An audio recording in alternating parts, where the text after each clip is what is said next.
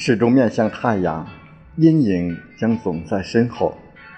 不要总是低头看着生活中的悲伤，抬起头来，看看花朵、阳光，心情就会豁然开朗。笑一笑，十年少，要永远迎着阳光生活。